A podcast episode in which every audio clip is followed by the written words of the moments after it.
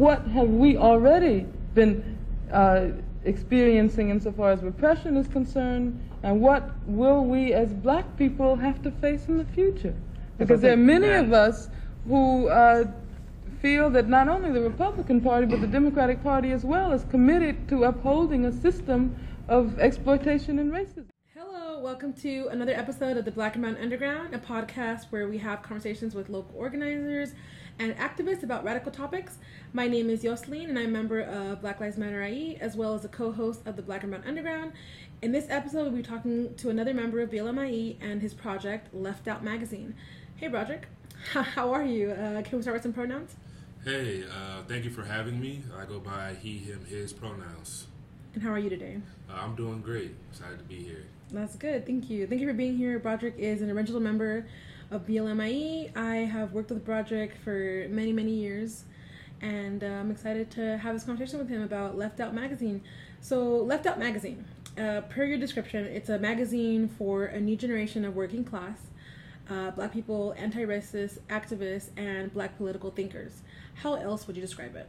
Um, I would describe Left Out Magazine as a way to platform people that are on the ground, you know, everyday organizers. Uh, Alex, also a former member of BLMIE, uh, she co-founded Left Out, and um, you know, when she um, mentioned bringing me on board, that's what the thing she wanted to um, make sure that you know it wasn't just like blue check activists that were centered, but you know, working class Black people. Yeah, so that's so so Alex reached out to you to create the magazine and what did y'all when you like thought about what was going to be in the magazine like how did you think about that like what as far as like the content what's in the magazine so far it's a website right so it's like leftoutmag.com is where you could find it Yeah. um but so how did you like this how did you put come together with the content because i know like you and alex are alex is a journalist right Yes. and you were kind of you have a little back background in journalism too but mostly your thing is like what history and english or how is it? history um, and political science. Um, that's what I have my bachelor's in, and then you know I'm going to grad school for African American studies. So just that kind of social science. Yeah, area. yeah. So with that background and having, but with having you guys be uh, having that background, like what content do you think is important to have in this magazine, and what do you have you had so far in the magazine? So um, what we have so far is mostly political analysis, um, op eds. Um, they're talking about you know, um, I guess popular topics that are within the movement today, whether that be abolition, um, reparations, um, surveillance. There's um, one. Uh, there's one article that's actually going to be dropping really soon um, about voting. Um, there, there's a there's a powerful piece by uh, co-found, uh, co-founder of Left Out, uh, Todd St. Hill, um, about the census and how the census can be racist. So it's um, a lot. It's, it entails a lot of things, but also we, we do want to um, you know mix up the media and you know there will be poetry um, and visual art and things like that in the magazine. Um, we are on the website right now, but we'll also uh, be um, doing print editions. Uh, so you know, tap in leftoutmag.com, uh, left out mag on Instagram, left out on Twitter. So yeah, just That's Stay awesome. Y'all plan on, on having um, print. What are your like? ro- So you said this. So it's you, Alex, and then there's, I never heard of this Todd person. Who else is in it? And like, what roles do you have? I know you're editor, right? You're Mhm. one of the editors. So what else roles do you have? Yeah, so the the there's two co-founders. It was actually by Alex, who we mentioned earlier, and Todd. Uh, they're both. Um, Alex is from the IE, but she's in Chicago now, um, and that's how I met her. And you know, Todd and Alex are Chicago-based organizers that felt that um, you know, oftentimes on the left, you know, the black people are studied, they're examined, but they aren't listened to necessarily and um, you know they wanted to create a platform to where it was black led, black centered, run by black people, where we had a platform and a voice um, specifically for um, leftist politics. That's interesting. that You're saying that I never thought about it that way. Where you're saying um, black people on the left are studied Mhm. and not listen, necessarily listened to. Can you like, go into that a little bit more? So you know, as an organizer, um, I've been introduced to a lot of leftist politics, and I know um, in most circles it's predominantly white in these leftist organizations. Um, and, you know, one critique I will have is they will, you know, they'll study Huey Newton, they'll study Frantz Fanon and, you know, Claudia Jones, but uh, when it comes to black organizers on the ground today, it's kind of um, I, I, it's like a, it's hard to describe to where it's like they're not really listening to us. Where it's like, yeah, we appreciate you being a black leftist, but um, you know, it's just like it's difficult. It- yeah, it's kind of like like how we're talking about how they want um they just want us to like endorse or help their campaigns. Don't Yeah. necessarily want to actually help us. They just want to make themselves look good or they want to Exactly. work under the guise of helping us, like make it seem like they're helping us, but in reality they're just helping themselves and, and their campaign and get that money and that endorsement. So, Yeah, like with um, we we experience this all the time where we get uh, people that want um, Black Lives Matter to stamp it and approve their action, their panel or whatever, but their politics don't necessarily align with uh, what is going on with Black working class people. And I guess that's what I was trying to say, um, especially with these orgs, is um, you know on paper they are um, stand in solidarity with Black folks, but um, when it's time to you know get to work, um, their their words speak louder than their actions. Yeah. So Yeah, I think uh, what happens too is that so like a lot of these organizations that they say that they want to work with us, a lot of them actually um, are like heavily involved with politicians, um, police or whatever, and they think that that's the way to do it is working with them. Like they think that that's the way to uh, uh, accomplish change, and they want to be in alliance with us. But in reality, they just want us as another like endorsement or another like um, yeah, basically another they think to just help them look good, Yeah. you know, and because in reality they don't want to bring re- uh, about like real change. Like they want they don't want like black liberation to be real because then that it would mean that they would they wouldn't exist Yeah. anymore. Yeah, they wouldn't need the, exactly. they wouldn't get the funding like, no more. like one example is the DSA. Like you know they say Black Lives Matter, but like for our local chapter, I have never seen a black member of the DSA. So um, it's like you know. It, st- Black liberation is not just theory; it's like our real life experience. but a lot of people want to keep it in theory to keep that money. So coming back to Left Out magazine, how important is Left Out magazine to exist? And what are some things uh, in Left Out magazine that you think are important to uplift and just in general the importance of black media? Um, when I was asked to join as an editor for Left Out Mag, I felt like immediately yes, because there are really no. Uh, there are plenty of platforms for Black folks that are like culturally relevant.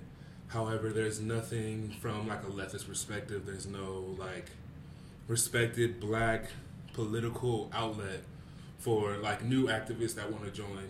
It's always like There's Blavity and there's a Huffington Post, the Black Huffington Post. Yeah, and those are liberal. Super if we're gonna liberal. if we're gonna keep it keep it a buck, like they are, you know, they engage with the political system, and you know, I think for the most part, left out is like leftists that are looking to build outside the system. Um, what did you ask again? You said Oh yeah, yeah. I just said, um, just what is uh, can, like how can how is the import what is the importance of black media like and, and and not just not just black media like Blavity and Huffing and the Black Huffington Post where like we just we just said that it's like very uh, liberal. Like what's the importance of Left Out magazine in gen like Le- Left Out magazine specifically? What's the importance of that? And then just black media in general. But like black media that ties to these radical thoughts that you and Alex and everybody in Left Out is like talking about and doing. Yeah, so I the way I view it, um, you know, over the last since like George Floyd in the last few months of organizing, it's been a real shift from like Black Lives Matter, like begging to see our humanity, to where people are chanting like Black Power in the streets.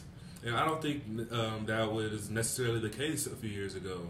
Um, and there's um, a multitude of ways to build Black Power, and the, I view Left Out as another avenue to you know uplift and build black power. Um, we can't build political thought if there's um, no like outlet for political thought to be synthesized and to be like discussed and uh, to be developed. So um, that is why I think left out is important. I think that it would be great to see more um, black and brown centered media that is radical because I think like the our our motto is like black radical thought is here. So you know it's always been here, but it's like it would be nice. It's nice to have it to where it's um, culturally relevant and also like on point with its analysis and it's um, an outlet for and uh, for you know new activists to come to understand um, you know the radical black black radical tradition or um, you know for people that are in the struggle for a while to be able to speak on what's going on in their city Yeah. or what what, are, what is their town or their community struggling with. Can you like can you kind of address the idea of like black radical thought and kind of why it's radical? Because like this is a discussion that we've had before on the podcast. I've had it with Avery of why why why we think liberation is a radical thing or why people think it that is a radical thing when it's when it's just basically like the basics you know can you talk about black radical thought a little bit So, I think when in the United States, um, politics have been pushed so far to the right that these basic necessities are like, oh, free healthcare, fighting for free healthcare um, is radical. When you know the most basic, um, like you know these imperialist countries all over the world have free healthcare. That is not radical. Um, I think um, you know, we talk about this in the political education class we teach. Um, you know, Safiya Bukhari made a distinct difference between like wanting equality and wanting liberation. Equality is like assimilation. It's like we want to sit at the table, we want a piece of the pie, kind of thing. And like liberation is self determination.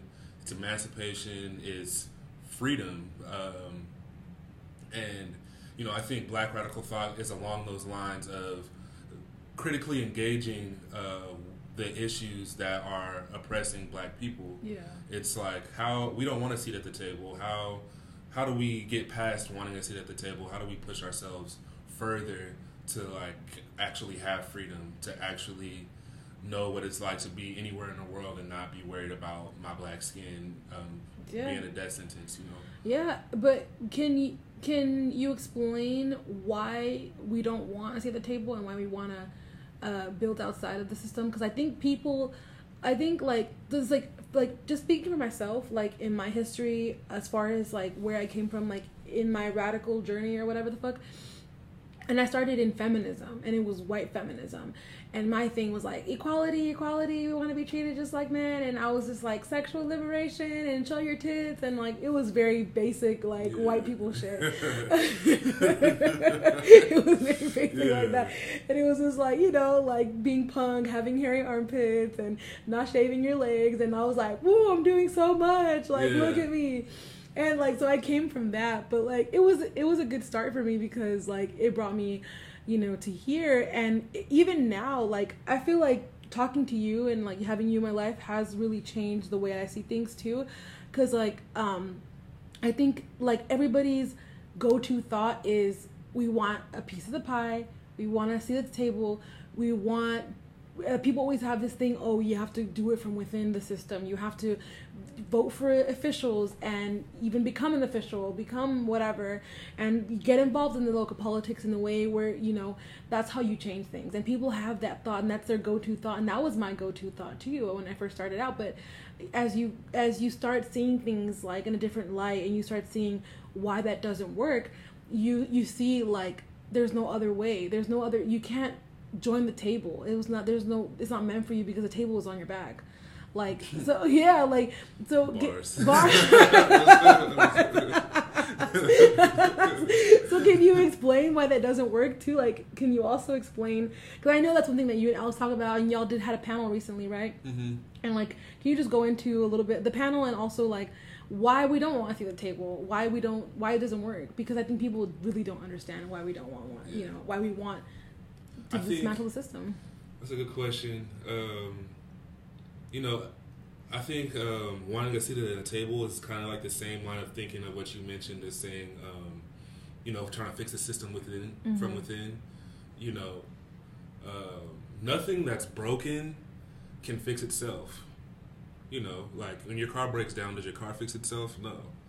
It's like it has to have someone else fix it. It has to be outside of that thing that's broken um, in order to get fixed, right? Right. So I think, um, and also like when there's a seat at the table, that means like there's never an unlimited amount of seats at the table. You know, we uh, like you said, the the table was built on our backs. Like we are the people that you know are at the seat of the table and just forced to eat the crumbs that fall off. Mhm. Um, I think that we, the need for that is like, we don't want a seat at the table because it still leaves people left out. Yeah. You know, That's still, exactly what I was thinking too. yeah, it's like we want to dismantle the table and build a new house that has every room for everybody. You know, For why is there, um, you know, a table at all? You know, this, yeah, it, yeah. it's crazy. Like when, so like when I learned, I'm gonna talk about communism.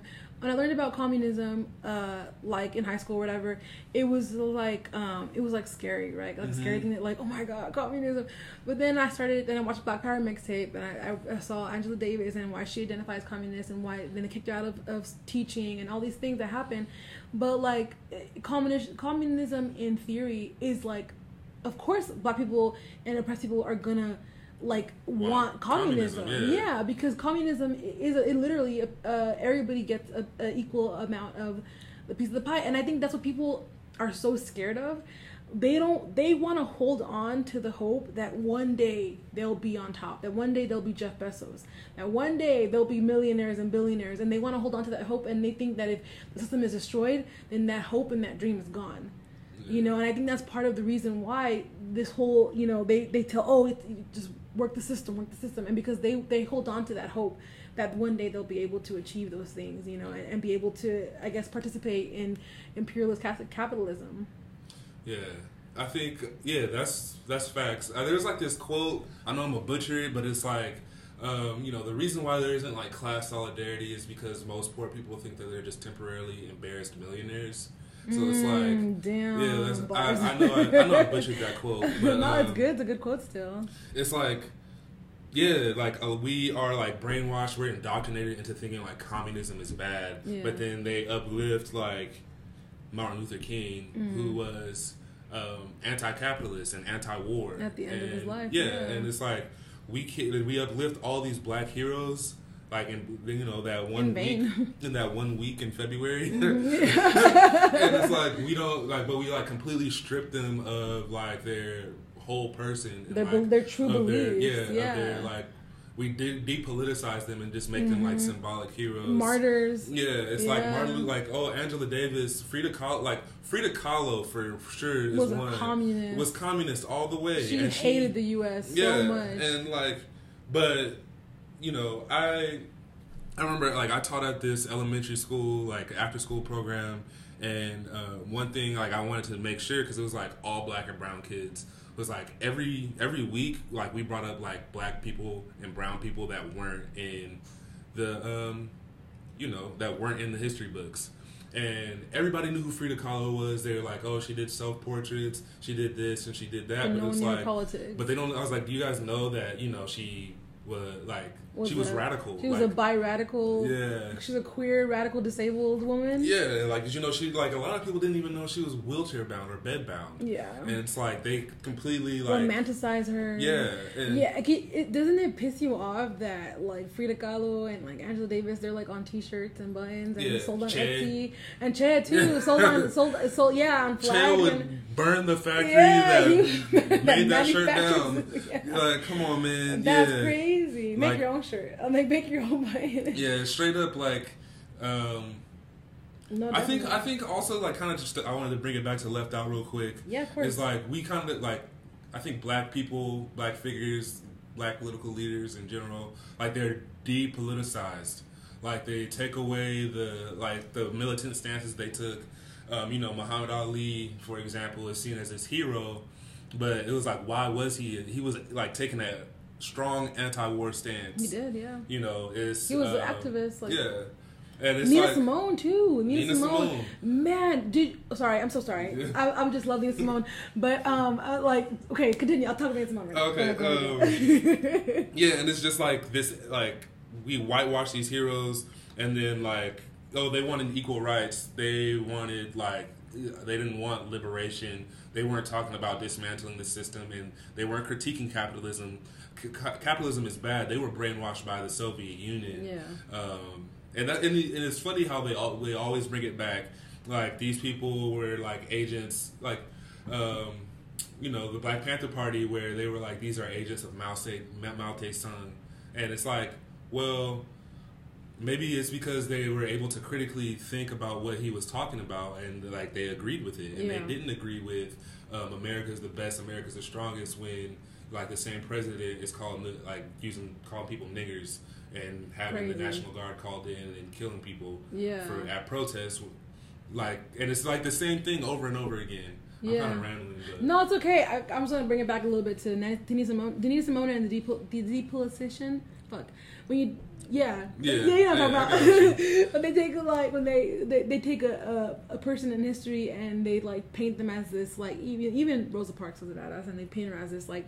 You know, but um, with Nina Simone, like um, I remember when I watched a documentary of Nina Simone, first of all she was punk like so punk because she she had like uh it wasn't like a song but it was like she like an intro and she would be like uh talking to the crowd and she'd be like like talking to them and they'd be like she'd talk about like ivory and white and she'd be like are you ready to break white things? Are you ready to break the white things? And she would like say like just radical super radical punk shit like in her in her music in her concerts and she and then she she like walked up to mlk um when they were alive together at one point, and she told him, and she looked him in the in the face, and she's like, "I am not nonviolent," and she told him that like to his face, and he just he said that he just giggled and he's like, "It's okay, you don't have to be non uh, nonviolent like me," and she was like, "I just want you to know that," and she was like so like strong and and, to, I, I I don't, I don't want to cut you off Go, real quick. It's like even Martin Luther King wasn't nonviolent. He he had a yeah he kept it on him at all times. he